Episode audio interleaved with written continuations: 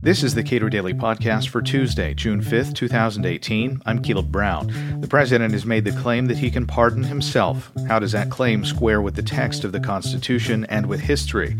Gene Healy is a vice president at the Cato Institute and author of The Cult of the Presidency. We spoke yesterday. What does the Constitution have to say about the president's power with respect to investigations or with respect to the pardon power extending even to the president pardoning him or herself? Well, on the pardon power, the Constitution says that the president shall have the power to grant reprieves and pardons for offenses against the United States, except in cases of impeachment.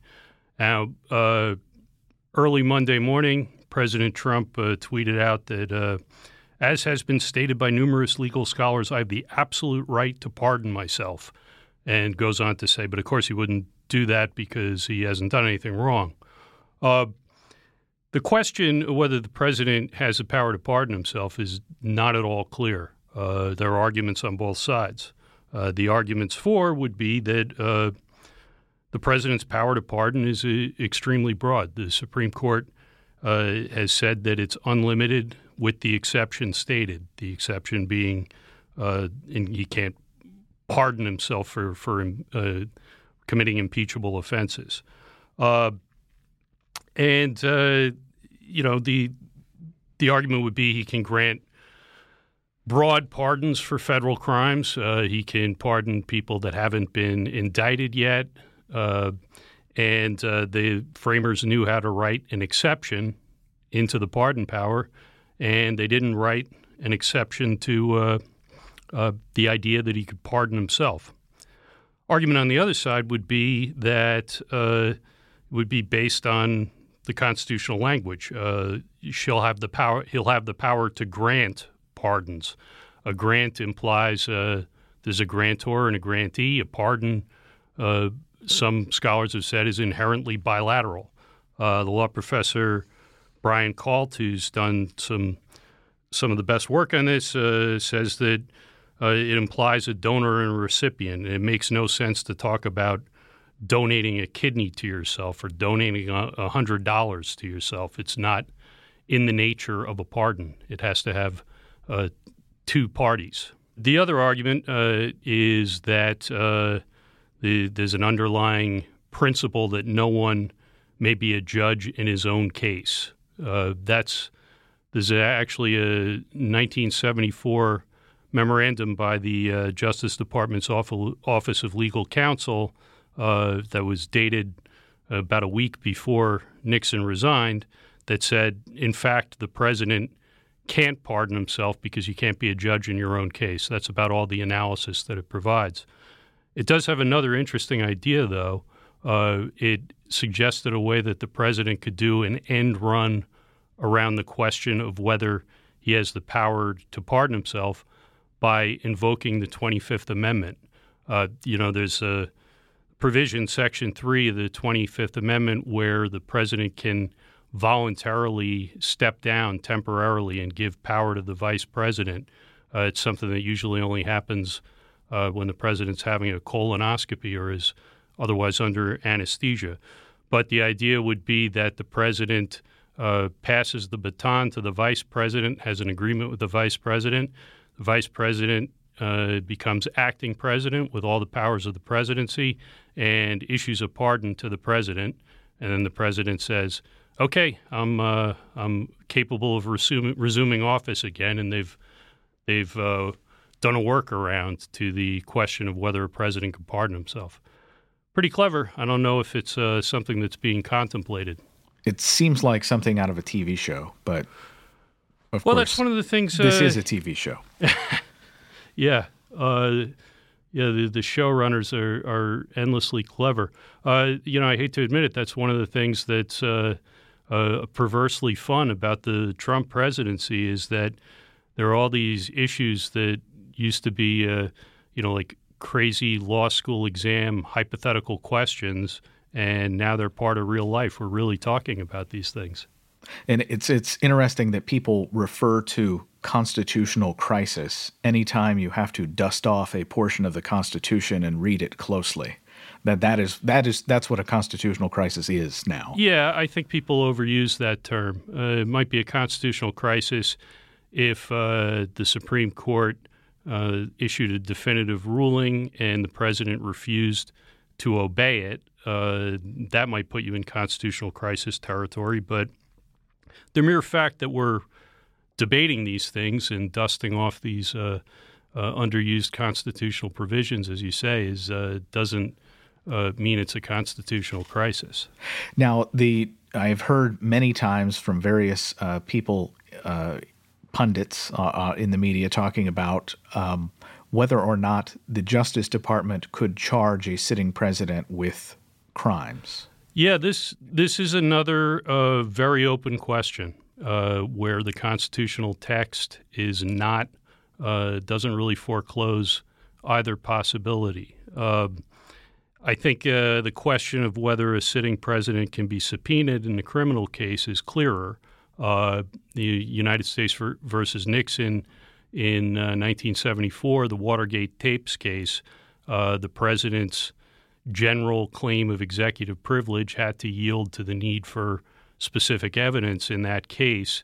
And in a way, you know, calling a president to testify is not terribly different. In the Clinton case during the Lewinsky Gate, um, you know, Ken Starr was going to subpoena President Clinton, but they worked out a deal where uh, Clinton would testify for a limited time by closed circuit television. So that question didn't really get tested, but I think under the uh, the, the United States versus Nixon, the Watergate tapes case suggests pretty strongly that the president doesn't enjoy any kind of blanket immunity to giving evidence in a criminal case. Whether he can be indicted while in office uh, is a much more difficult question. Again, I don't think it's one that the the Constitution quite settles. Um, I don't know if we'll get there. One of the things that I've heard so many times uh, is well, this is let's separate the legal from political questions here. There, some of these are legal questions, and, and then the, the other things, what Congress could do, are political questions. But of course, these are all political questions in the sense that somebody is asked to act or behave in a certain way in accordance with the Constitution, and the, the language itself is not exactly clear. Sure, and I think the ultimate settlement of these issues, uh, if it comes to that, will be political. Uh, for example, in the case of the pardon power, the, the framers, the discussion really doesn't seem to envision a president, president pardoning himself, but the framers were very aware that they'd uh, granted a sweeping power to pardon to the president, this almost monarchical power that could be abused. And they said this is something they contemplated and uh, came up at the Constitutional Convention and in the ratifying conventions.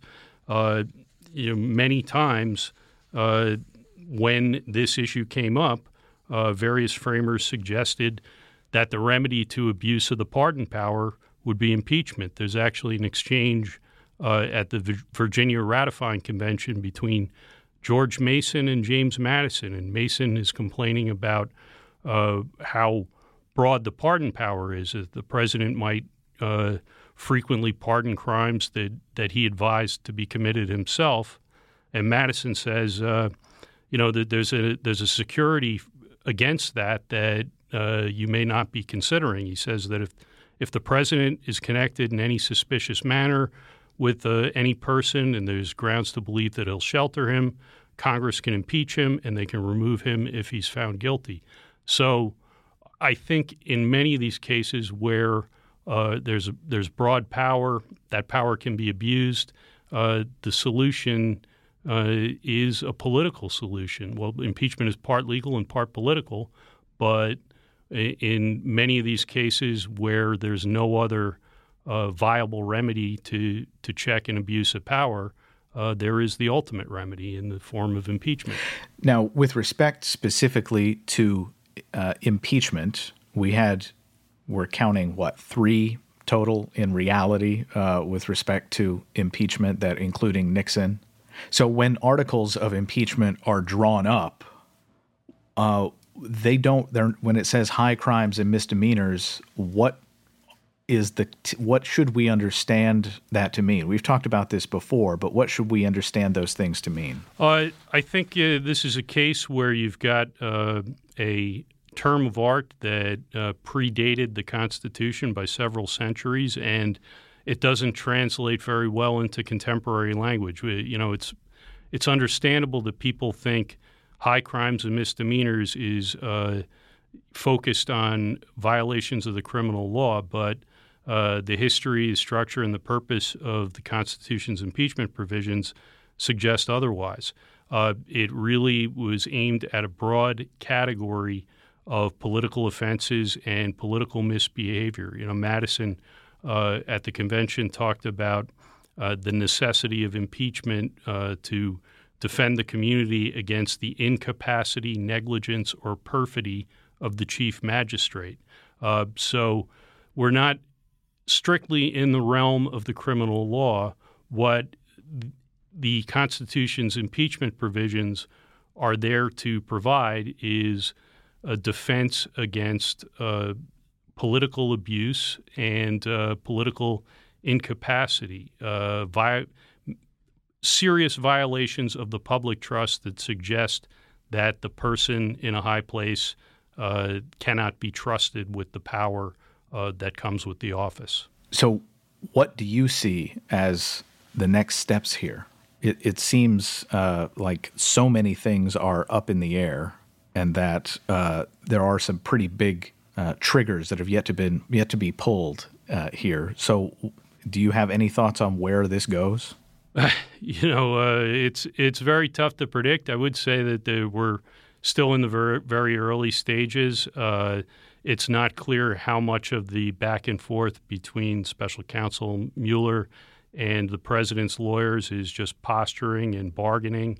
Um, you know, we're we're not at the point yet where uh, Mueller is going to issue a subpoena for uh, the president to testify. Uh, so I think it's premature to, to think of this as uh, having come to a head.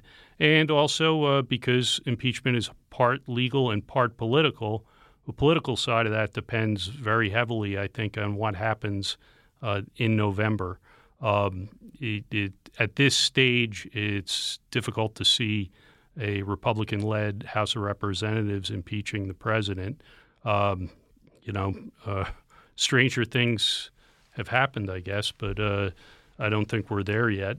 And uh, you also have a large structural barrier uh, in the for- form of the two thirds requirement for conviction in the Senate that has made impeachment pretty much always an unwieldy uh, solution. Uh, you know, maybe uh, maybe the framers set the bar too high, but I think we're we're months out at least from uh, a real uh, live discussion of impeachment in the House. Gene Healy is vice president at the Cato Institute and author of The Cult of the Presidency. Subscribe to and rate the Cato Daily Podcast at iTunes and Google Play, and follow us on Twitter at Cato Podcast.